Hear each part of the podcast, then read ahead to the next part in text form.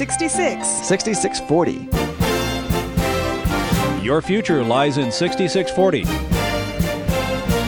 sixty-six books by forty authors, and yet we now discover it's an integrated message system from outside our time domain. Welcome to sixty-six forty, the ministry outreach of Koinonia House and Koinonia Institute. Today's Bible teacher is Chuck Missler, connecting the Bible to your life and the world around you. In today's study, Chuck begins his teaching on the book of Psalms, chapters fifty-two through fifty-five.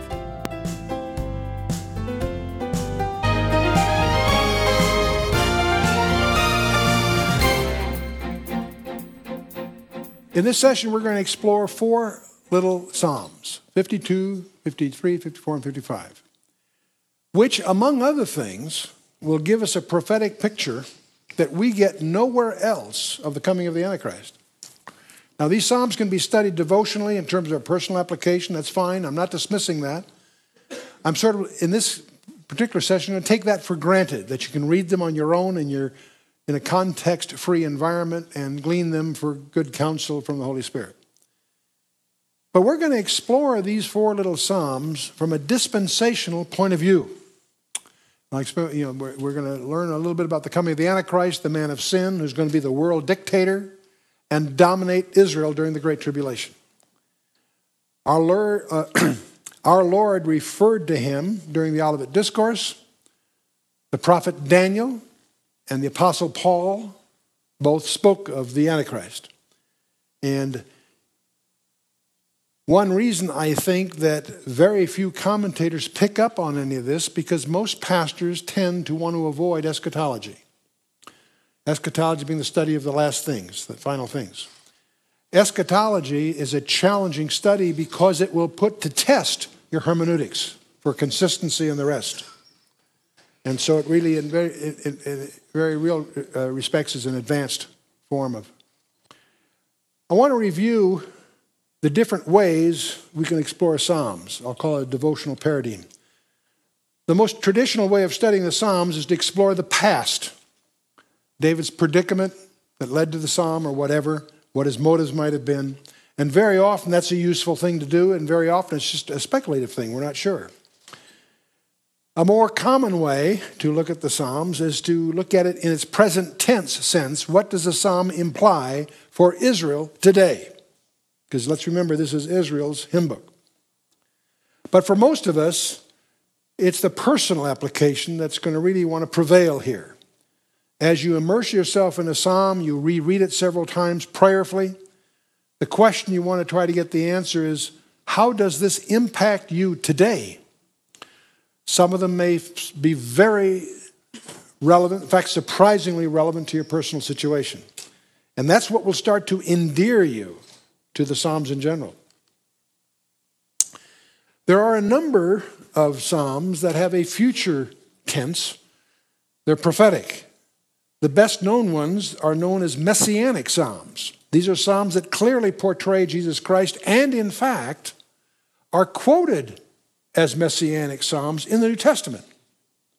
To really qualify as a Messianic Psalm, not only does it need to apply to Christ, but there should be evidence of it expressed in the New Testament to be really certain of that. For example, um, and notice, by the way, each one of these starts with a P. I like to do that just for, you know, alliterative purposes. But the Messianic Psalms, uh, the, the, the book of Psalms is the most quoted book in the New Testament from the Old Testament.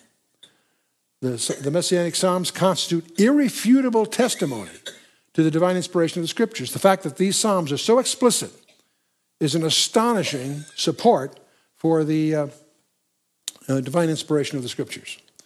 And we could go through a lot of these, two, eight, sixteen, twenty-two, twenty-three, twenty-four. When we actually took a group of these, twenty-two, twenty-three, and twenty-four, and uh, studied them specifically with this emphasis. And they were the shepherd Psalms. Psalm twenty-two, the suffering Savior. And Psalm twenty-three, the living shepherd. And Psalm twenty-four, the exalted sovereign, uh, the chief shepherd. So these three were a special study that we've been through where we took them specifically. And uh, it's astonishing to see how many messianic details are encompassed by the messianic Psalms. about Christ's person, that he was the Son of God, the Son of Man, and the Son of David are all expressly mentioned in a number of different Psalms. His offices of prophet, priest, and king are expressed each in a number of Psalms. These are well-traveled ground. The fact that he would speak in parables, that he would calm a storm, that he would be despised, that he'd be rejected, that he would be mocked, all in the Psalms, that he'd be whipped, that he'd be derided, impaled on a cross, and whereupon he'd be thirsty, he'd be given wine mixed with gall, that lots would be cast for his garments while he hung there, not a bone was to be broken. All these details are sprinkled throughout the Psalms in an impressive way. That he would rise from the dead, that he would ascend to heaven, that he'd sit at the right hand of God, that he is our high priest, that he'll judge the nations, that his reign will be eternal, are all in the Psalms. That he is the Son of God, the Son of David. People sing Hosanna to him. All these things are there, and be blessed forever, and it will come in glory in the last days. All these topics are dealt with in the Psalms. So that's the Messianic Psalm, but there's another kind of prophetic psalm that is missed by most commentators because they're, they're just not focused on eschatology, and I'll call that dispensationally considered. Taking a look at the whole panorama of human history, and recognizing the different dispensations God has established throughout history, we see the Psalms anticipate some of the forthcoming uh, eras that are, we're facing. Dispensationally considered. And we looked at a few of those in a, a couple of sessions back. And uh, we looked at Psalm forty-two, forty-three, forty-four, forty-five, forty-six, forty-seven, forty-eight. The first three were of the Great Tribulation, then the marriage supper of the Lamb, and the last three of his kingdom. And of those three, its arrival, its range, and its center, all pro- profiled rather uh, uh, crisply, rather clearly in this group of, uh, of uh, seven Psalms, interestingly enough. So we did that a few sessions ago. Well, now we're going to look at four Mashil Psalms. Mashil means instruction, and uh, very few commentators pick up on this. And it is speculative. Um, not everybody would agree with the perspective I'm going to suggest to you. I'm going to suggest it just tentatively for your consideration. If you see uh, this this way, great. If you don't, don't worry about it. And certainly there are many uh, good scholars, sound scholars, who don't wouldn't necessarily look at these from in this perspective. But we'll do it for sort of a change of pace here. These th- Psalms have the theme of the Antichrist. fifty-two, I'm going to call that Psalm Mister Big Mouth. That's my unofficial title of the, the Antichrist. He has thirty-three titles in the Old Testament and thirteen in the New, but that's the one I like to use because that's he's always shooting off his mouth. In in uh, in First Thess- Second Thessalonians, in uh, Revelation, he's always and in Daniel seven and eight, whatever. Psalm fifty-three was he will specifically be involved in the denial of God. Psalm fifty-three is very much like Psalm fourteen, a, a, a commitment to atheism. Psalm fifty-four will deal with a believing remnant that are going to be under his thumb. It's going to be a terrible, terrible time. The darkest time that Israel will ever have to face. And the last psalm will be of those darkest days. So the Antichrist and his reign is really the theme of all four. Let's take the first one, Psalm fifty-two. Many of them are very, very short. This which won't be extensive uh, exegesis. And uh, the, the Psalm fifty-two um, starts out, to the chief musician, it's a mashil, that means it's an instructional psalm, if you will, a psalm of David, when Doeg the Edomite came and told Saul and said unto him, David has come to the house of Ahimelech. This is dealing with betrayal. Doeg was an Edomite, an enemy of Israel, and uh, this is a man uh, that betrayed David. David was betrayed. Betrayed many times by those that would otherwise be considered his friends. But here the psalm actually, in the inspired record, has the historical identity labeled. That doesn't mean the psalm is limited to that. That just means that situation gave rise to these to this particular psalm. Now let's just jump in. First verse. Why boastest thou thyself in mischief, O mighty man? The goodness of God endureth continually. Here's a man who's boasting of his sin. When David sinned, he kept quiet about it because he was under deep conviction. When a man of the world sins, He loves it, puts it on the masthead, brags about it. Big difference. Why boastest thyself in mischief, O mighty man? The goodness of God endureth continually. So this is a, about this is apparently dealing with not only a betrayer, but a braggart, a very boastful person. Thy tongue devises mischiefs like a harp razor, excuse me, like a sharp razor, working deceitfully. Thy tongue devises mischiefs like a sharp razor, working deceitfully. This guy is really um, a troublemaker. He isn't just lying to cover up something. He is working mischief, working deceit. And uh, a mark of the Antichrist will be that he'll brag about his sin. In fact, the Antichrist will be the epitome of this type of man. So this, I, you don't have to insist on it, but it certainly would fit so far. Psalm continues, thou lovest evil more than good, and lying rather than to speak righteousness. You know, some people rather tell a lie when it would have been easier to tell the truth. It fascinates me to run into people that don't lie. They don't, they don't, it's not lying when they don't have to. They'd be better off if they didn't. They just do. And uh, so um, and that'll be true of the Antichrist. Selah there is, uh, you know, think of that. Thou lovest all devouring words, O thou deceitful tongue. Devouring words. You know, it's interesting. This psalm, well, in, in verse one, he was called a mighty man. Here he's called a deceitful tongue. Um, you will not be able to believe a word he says. In the prophecies of Daniel, he's always described as someone who is shooting off his mouth. The book of Revelation, in Revelation thirteen and elsewhere, he's always shooting off his mouth. And of all these different titles, the one I playfully label here is he's Mister Big Mouth. Because it becomes an identity. If you look at all the passages in the Old Testament and the New Testament that relate to him, almost all of them echo in some way this deceitful tongue. And uh, with devouring words, his words are the way he's going to gain power. By peace he shall destroy many, the prophet Daniel tells us. It's hard to get into this without getting diverted into a whole study of eschatology. I don't want to fall into that trap, but those of you that are familiar with that background, I suggest you consider the possibility this may fit it. God shall likewise destroy thee forever. He shall take thee away and pluck thee out of thy dwelling place and root thee out of the land of the living, Selah. Whew. And indeed, God is going to destroy the Antichrist. Um, he's going to pluck him out at the end. The righteous also shall see and fear and shall laugh at him. Lo, this is the man that made not God his strength, but trusted in this abundance of his riches and strengthened himself in his wickedness. Boy, you know, to get public office today takes cash. Undeserving people get into office because they can round up the money.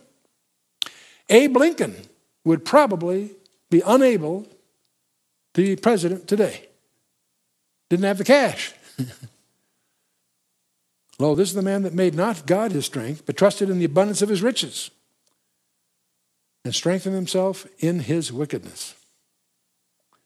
And he is going to be the most deceitful, the most wicked leader the world has ever seen. And yet, he's the one that the world will embrace like they have embraced no other.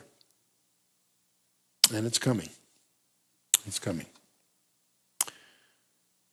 Psalmist says, but I'm like a green olive tree in the house of God. I trust in the mercy of God forever and ever. I will praise thee forever because thou hast done it, and I will wait on thy name, for it is good before thy saints. This brief little psalm gives us a prophetic picture of the Antichrist and of the believing remnant that will be hanging on during his reign and yet suffer under his persecution. And uh, they will um, worship and praise God when he finally, at the end, will be dethroned. That's really what it's saying. So does Psalm fifty-two seem to fit that? I think so. Okay, we talked about, I'll call it Psalm fifty-two, Mister Big Mouth. Let's take a look at the next one and see what other characteristics seem to be evident in this period. And that's the denial of God himself. Psalm fifty-three will, is almost identical with Psalm fourteen that we studied some sessions ago, with just a couple of subtle changes. And again, it's to the chief musician upon a mahalath. That has to do with sickness and sorrow, as best as we can infer from it. And it corresponds to a mournful condition, uh, probably in the last days when the Antichrist is the ruler. And he, of course, will be an atheist. He certainly doesn't worship God. You remember Psalm fourteen opens up, the fool hath said in his heart, there is no God. You know, there's a uh, na- National Atheist Day. Did you know that? We, we, you know, so April first, that's All Fool's Day, right? You know, there, there are places you can dial a, a, a eight hundred number and get a prayer for the day. You know, you've heard of those, haven't you? You know, there's a number for atheists. You dial that number and nobody answers? No? No? You like that? Okay, all right. The, notice, it's not the, the, the, fool, the fool hath said in his mind. No, in his heart. It's not an intellectual problem. It's a heart problem. The fool hath said in his heart, there is no God. It's not his mind that stands in the way of belief. Because the more you know about the frontiers of physics, the more you know about the frontiers of microbiology, any of these fields, the more you're confronted with irrefutable evidence of design in the universe and thus a designer. No, you have to be incredibly strong-willed to ignore or refute or be blind yourself to, blindfold yourself to the evidences. There is no God. Why do, does the secular scientist struggle so hard to avoid recognizing God? Because he doesn't want to be held accountable. If there's a designer, you know, the, the, it's astonishing. As we study the universe, most of you are familiar with the Anthropic principle. Uh, the scientists, the secular scientists recognize that everything numerically is so well balanced, it's so delicately designed. They call that the Anthropic principle. It, the, it's as if the whole universe is designed for man. They've more recently recognized not only is that true, but it was also designed to be discovered. There's some very peculiar, rare relationships that make it possible to perceive the universe. We happen to be in the right place at the right time with the right tools. And it's teleolo- teleologi- teleological in the, uh, uh, uh, linguistically. But uh, so uh, it takes a, a very, very strong commitment to try to ignore that. And because uh, if there's a designer, then there's accountability, and people don't want accountability. And so that's why they cling to these attempts to try to explain away the existence of God. So they said in their heart, there is no God. Corrupt are they and have done abominable iniquity. There is none that doeth good. And uh, it's just that simple. Now, there are some aspects to the psalm that are very similar to Psalm fourteen, and a little bit different.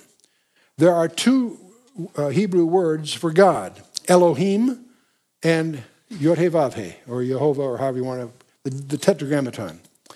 And uh, the word Elohim is used in Genesis one, for example. It's the term for God that emphasizes his role as the creator of the universe. Elohim. And Elohim's a very strange word because in the, in the Hebrew it's plural. You know, an I am, for certain classes of Hebrew nouns, the I am ending makes it a plural.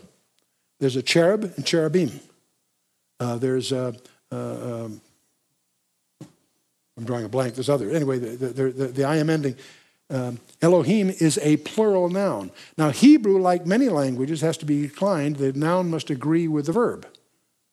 And so, but every place Elohim is used in the Bible, it's a grammatical mistake because Elohim is a plural noun and it's used with a verb as if it's singular. In the grammar, there's the hint, if you will, of the Trinity. And uh, the explanation is that, uh, Hear, O Israel, our God is one. The word is echad, which doesn't mean, un- it means in union, in union. Not singular like in the absence of others. We have plurality and unity in the same term.